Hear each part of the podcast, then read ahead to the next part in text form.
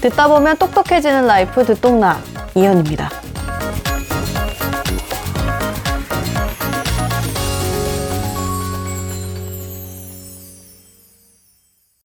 거짓말이 아니라 사실 3월 초까지만 해도 정말로 빅스텝을 밟을 것 같은 분위기였어요. 근데 촬영을 마친 그 주말에 실리콘밸리 은행이란 곳이 문을 닫게 되었고 모든 것이 바뀌었습니다. 시장의 기준금리 인상 전망도 싹 바뀌었어요. 빅스텝 밟겠다고 전망하는 사람들이 없더라고요. 일단 지난주에 했던 이야기부터 압축을 해보면 2월에는 미국 연준이나 한국은행이나 금리 인상 속도를 좀 줄여봤는데 어, 통계를 보니까 그럴 상황이 아니라서 3월에는 미국 중앙은행인 연준이 빅스텝을 다시 밟을 것 같다. 그러면 한국은행도 동결을 한번 한 게 좀 스텝이 꼬인 거 아니냐, 어떻게 할 거냐라는 거였는데 상황이 완전히 180도 바뀌었죠. 그렇게 된 이유는 바로 사정없이 오르는 금리 때문에 은행이 문을 닫게 됐기 때문입니다. 어떤 은행이 망했냐? 실리콘밸리 은행, 영어로는 대문자로 SVB라고 많이 쓰더라고요. 미국에서 16번째로 큰 은행이었고, 미국에서 그 역대 두 번째 규모의 은행 파산이래요. 첫 번째로 컸던 거는 2008년 금융위기 때 있었고,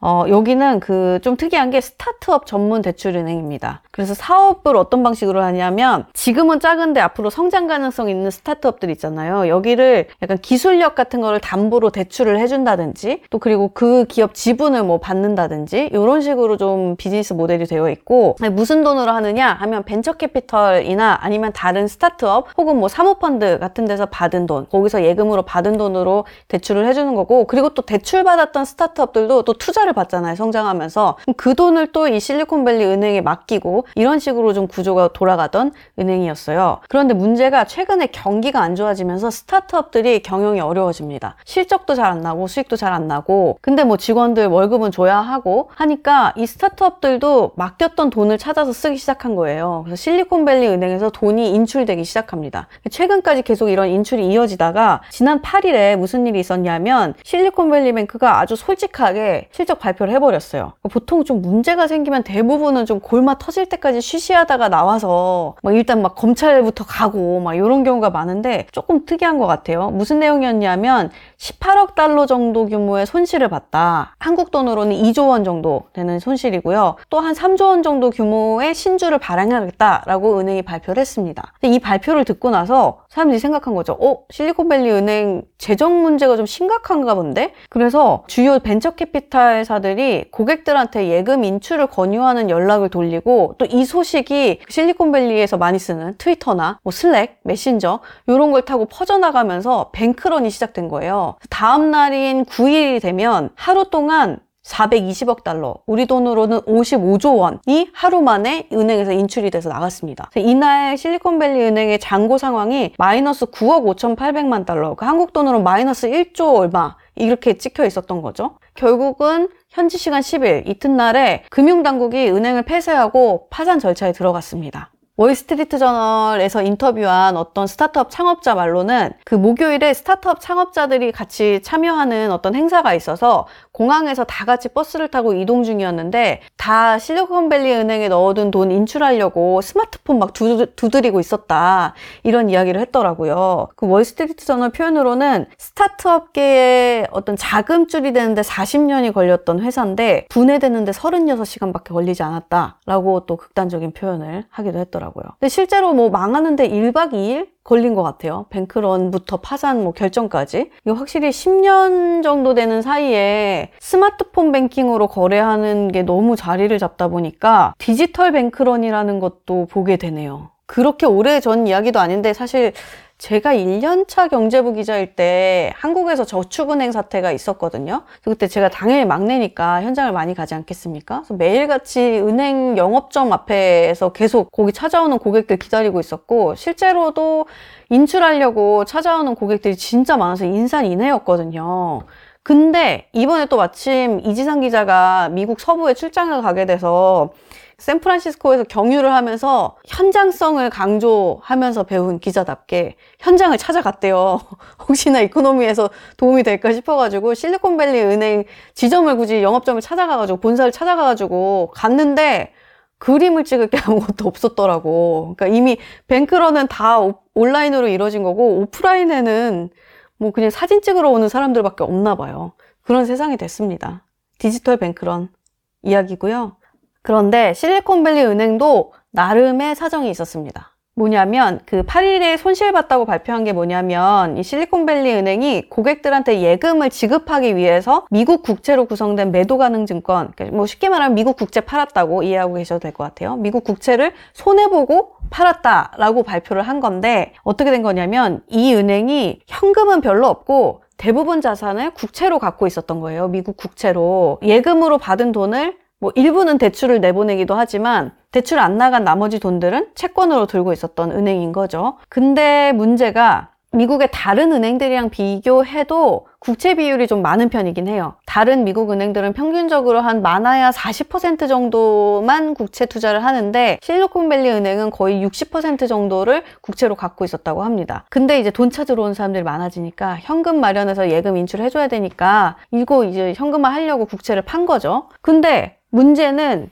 국채를 제가 빨고 받고 팔았으면 문제가 없었을 텐데 국채를 한참 샀던 게 2년 전인데 이때랑 비교하면 국채 가격이 너무 많이 내려간 거예요. 그 사이에 무슨 일이 있었죠? 또 나왔습니다. 금리가 그 사이에 너무 많이 올랐잖아요. 한 1년 사이에 진짜 무자비한 속도로 금리를 올리다 보니까 채권 가격이 떨어진 거죠. 참고로 채권 가격이랑 금리는 반비례합니다. 그러니까 쉽게 이야기하면 내년에 10만 원을 돌려받을 수 있는 증서인 그 채권이 있어요. 근데 지금 금리가 2%다라고 하면 그걸 깎 아서 가격이 책정됩니다. 9만 8천 원이다. 근데 만약에 금리가 5%까지 오른다 하면 더, 깎, 더 깎는 거죠. 5% 깎아가지고 9만 5천 원이 채권 가격이 되는 거예요. 그래서 금리랑 채권 가격이랑 반비례 하는데 비교를 하자면 실리콘밸리 뱅크는 9만 8천 원에 샀던 채권을 지금 손해보고 9만 5천 원에 팔아야 했던 상황. 근데 이렇게 해서 돈을 마련했으면 어쨌든 고객들한테 돌려줄 돈 마련한 거니까 안심하면 되는 거 아닌가 싶은데 또 그게 그렇지가 않아요. 왜냐하면 미국 국채는 99.9999%의 확률로 그 돈 그냥 가만히 있으면 만기 때 돌려받을 수 있는 굉장히 안전한 자산인데 그거 그냥 어쨌든 기다리면 될 텐데 굳이 손해를 보고 중간에 왜 팔았지? 아니 이게 좀 이상한데? 그 정도로 힘들어? 그 정도야? 이상한데 여기 은행에 큰 문제 있는 거 아니야?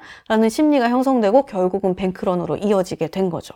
이게 만기가 되면 10만 원을 돌려받을 수 있는데 중간에 해지를 하면은 그냥 그 이자에서 깎인 대로 받는 거예요? 아, 그러니까 해지는 없어. 예를 들어서 썸머 PD가 채권을 발행해요. 저 돈 필요해서 돈 좀 빌려주세요라고 해서 채권을 발행하는데 최초 구입자는 나야. 발행할 때 내가 그 제가 인수하겠어 했는데 어 나 이거 근데 끝까지 안 들고 있 고 싶은데 시장에서 이제 이거 채권 썸머 채권 사실 분 있어요 하면 사겠다는 사람이 있는 거죠. 그래서 실제로 채권 발행한 사람한테 바로 사지 않더라도 이건 발행 시장이라고 하고 중간에 그냥 만기 전에 파는 시장이 있어요. 그게 이제 흔히 채권 시장이라고 부르는 여기서 거래될 때는 이제 지금 시중 금리에 따라서 막 가격이 형성이 되는 거죠. 그래서 발행한 거 살 때랑 상황이 바뀌면 가격이 달라질 수 있다. 그것이 채권이다. 근데 이 실리콘밸리 은행 파산 과정에서도 알 수 있는 게 물론 뭔가 금융권에서 금융위기로 번지는 일들을 보면 구조적인 문제도 있고, 뭐, 운영이 불투명했다거나 잘못 운영한 경우도 있지만, 여기에 공포심이 얹어졌을 때 보통 위기로 번지는 것 같거든요. 그래서 사람들이 공포심을 갖게 되면 이게 걷잡을 수 없이 위기로 번진다는 거를 미국 정부에 있는 전문가분들도 알겠죠. 옐런 언니나 파월.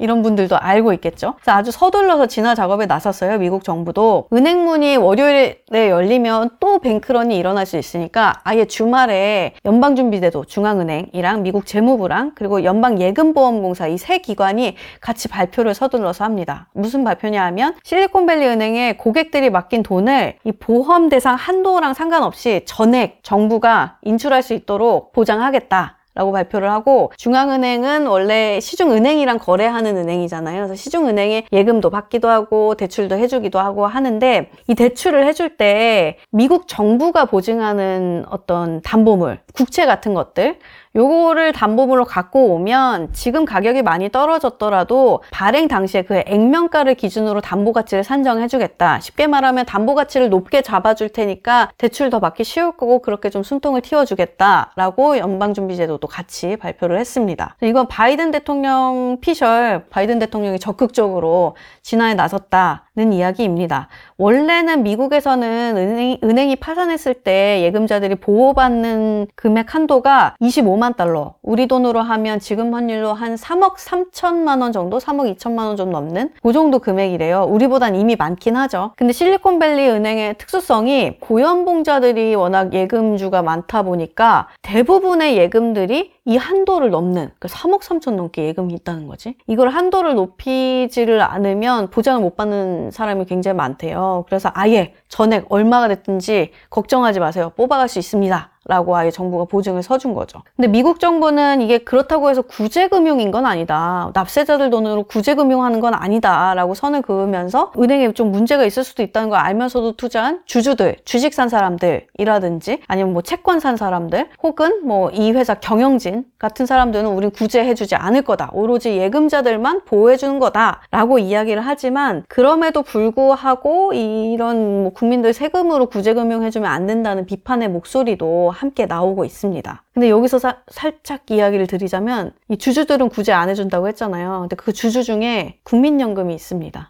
국민연금이 실리콘밸리 은행 주식 한 1218억 원어치를 보유하고 있는데 지금 이 실리콘밸리 은행 주식이 거래 정지 상태거든요. 요거에다가 채권도 좀 갖고 있고 해서 한 1,400억 원, 1,500억 원 정도 물려 있는데 뭐 거래가 재개되면은 어떻게 정리를 해보겠다고는 하는데 거래가 재개되면 당연히 주가는 폭락할 수밖에 없겠죠. 그래서 손실이 좀 불가피한 상황이다. 아유 국민연금이 뭐 투자를 또 그랬구만 이런 이야기가 또 있습니다. 아무튼 미국 정부가 이렇게 전격적으로 발표를 한 덕분인지 생각보다 주식 시장도 그렇고 뭐 제2의 리먼 오는 거 아니냐 운운하던 분위기가 일주일이 채 안 돼서 좀 가라앉았어요. 그래서 일례로 그분 아시죠? 마이클 버리. 라고 하면 모르실 수도 있는데 2008년 금융위기를 예측한 빅쇼트 주인공으로 더 유명한 이 마이클 버리가 꼭 이런 무슨 금융 이슈가 생길 때마다 코멘트를 하더라고요. 근데 12일에 실리콘밸리뱅크 파산한 그 직후에는 이렇게 이야기를 했어요. 2000년, 2008년, 2023년 항상 똑같다. 자만과 탐욕에 가득 찬 사람들이 바보 같은 리스크를 지고 실패하고 그러면 또 돈이 인쇄된다. 라고 코멘트를 했는데 이틀 뒤인 14일에는 이번 위기는 매우 빠르게 해소될 것. true danger로 보이지는 않는다라고 입장을 번복했더라고요. 그러니까 요게 이제 분위기가 생각보다 굉장히 큰 위험이 오는 것 같은데 했다가 해소가 빨리 됐다는 걸 좀 보여주는 사례인 것 같습니다. 그리고 사실 그 실리콘밸리 뱅크 자체가 미국 전체 은행들의 총 자산이랑 비교해 보면 비중이 1%도 안 되기도 하고 실리콘밸리 은행이라는 이름에서도 알 수 있듯이 좀 특수성이 있죠. 실리콘밸리나 캘리포니아 일대에 있는 벤처 기업들이 주로 거래하는 은행들이다 보니까 그렇게 보편적으로 미국 국민들이 모두가 이용하는 은행은 아니었다라는 점에서도 위기가 크게 번지진 않은 것 같습니다. 그러면 혹시 한국 판 실리콘밸리 뱅크가 있진 않을까? 한국엔 좀 비슷한 위험이 있는 은행이 없을까라는 걱정이 들 수도 있잖아요. 근데 우리나라 은행들하고는 실리콘밸리 뱅크는 구조적인 차이가 있습니다. 뭐냐면 지, 지난번에 은행 성과금 얘기하면서 우리나라 은행들이 예대 마진의 수익을 굉장히 의존하고 있다라는 이야기를 했잖아요. 그 말인즉 예금으로 받은 돈 대부분을 대출로 내보내고 있다는 거죠. 이거를 여수신 비율이라고 하는데 여수신 비율이 주요 은행들 다 90% 이상입니다. 그러니까 받은 돈은 다 대출 상품으로 내보내고 있다는 거죠. 근데 실리콘밸리 뱅크 같은 경우는 대출로 나간 돈보다 국채 같은 데 투자했던 돈이 더 많은 거예요. 그래서 국채 가격이 떨어지니까 여기서 문제가 퍼진 거고 우리나라 은행들은 뭐 그렇진 않다. 이렇게 되면 그래서 기준금리는 어떻게 될까? 아까 대책 발표 얘기할 때 연준 이야기했던 거 기억나시죠? 연준이 우리가 담보 비율 잘 쳐줄게, 담보물 가격 잘 쳐줄게, 대출해줄게, 걱정 마. 라고 했는데 이렇게 했던 연준이 이번 주 FOMC에서 근데 빅스텝은 밟을 거야 라고 한다? 이건 좀 모순적인 상황이에요. 왜냐하면 빅스텝을 밟는다는 건 금리를 올린다는 건데 이게 금리 올라서 힘들어진 은행이 문제가 됐던 건데 이 은행 돕겠다고 하면서 금리를 올린다? 이거는 좀 모순적인 상황인 거죠. 그래서 아, 아, 뭐 골드만삭스 같은 경우에는 그런 이유로 연준이 이번에는 기준금리를 아예 동결할 수도 있을 거다라고 전망하기도 하고 뭐 시장 전망치를 봐도 0.25%포인트 베이비 스텝 정도 밟거나 아니면 동결 이런 분위기입니다. 근데 또 이게 연준의 딜레마가 뭐냐면 최근에 인플레이션 통계가 또 한 번 나왔는데요. 시장이 기대했던 것보다 아주 높지 않다 뿐이지 그렇다고 물가가 막 잡히고 있다는 통계가 나오고 있는 상황은 아니거든요. 그러니까 여전히 물가랑도 싸워야 하는데 여기다가 금융 안정 요거까지 같이 도모해야 하는 상황이라 요 아무튼 밸런스를 찾는 선에 어느 선에서 기준금리가 정해지지 않을까 합니다. 그리고 또 사실은 이게 뭐 처음에는 리먼급 제2 리먼 막 했는데 생각보다 미국 정부가 적극적으로 나선 덕분인지 분위기가 많이 침착해져서 생각보다 연준이 또 어? 생각보다 진정됐는데? 라고 하고 또 다른 생각을 할지도 모르겠어요. 그러면 우리 한국은행은 어떻게 되느냐? 한국은행은 일단 좀 어떻게 보면 고민이 덜 할 수도 있을 것 같아요. 왜냐하면 어, 저도 지난 편에서 이야기했지만 지금 동결하는 게 맞을까? 이게 미국이랑 step by step 맞춰가려면 이게 맞을까 했는데 미국이 어쨌든 속도를 좀 늦출 것 같은 분위기니까 한국은행도 이 미국이랑 금리차 줄이는 거 압박을 좀 덜 받게 됐고 그래서 다음 달에 있을 한국은행 금통위에서 어쩌면 동결을 한 번 더 할지도 모르겠다라는 전망도 나오고 있어요. 실리콘밸리 은행 파산 요 뉴스에서 또 우리가 한번 짚어봐야 할 부분이 아까 그 얘기했잖아요. 미국은 예금자들이 3억 3천만 원 정도까지는 보험 보장이 된다고. 우리나라는 얼마냐 다 아시죠? 5천만 원. 이게 2001년에 2천만 원이었던 거를 예금자 보호 한도를 5천만 원으로 올리고 그대로 계속 23년째 유지되고 있는 거래요. 그래서 금융위원회가 혹시나 우리나라에서도 뱅크런이 발생하면 뭐 우리나라도 뭐 핸드폰으로 가입하고 요거 은행 뺄 수 있고 다 똑같잖아요. 그래서 뱅크런이 한번 발생하면 우리도 디지털 뱅크런이 돼서 굉장히 빠른 속도로 진행이 될 텐데 혹시나 우리도 미국처럼 이 예금 전액을 정부가 지급 보장할 수 있을까? 한번 방안이 있나? 라고 검토를 하고 있다는 이야기가 있습니다.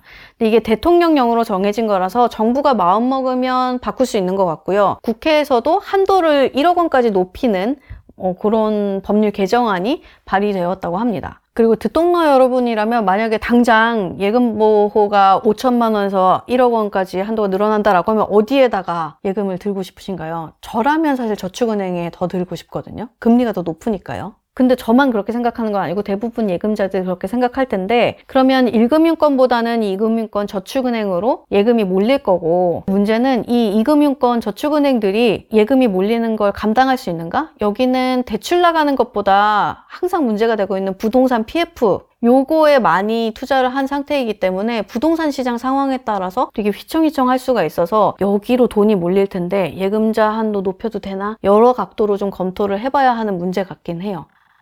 아주 이래도 걱정이고 저래도 걱정이고 또 이거 찍고도 또 무슨 뉴스가 터질까 크레디트 스위스도 불안불안하고 한데 일단 오늘은 여기까지 이야기를 하고 다음에 또 다른 이야기 정리해서 돌아올게요.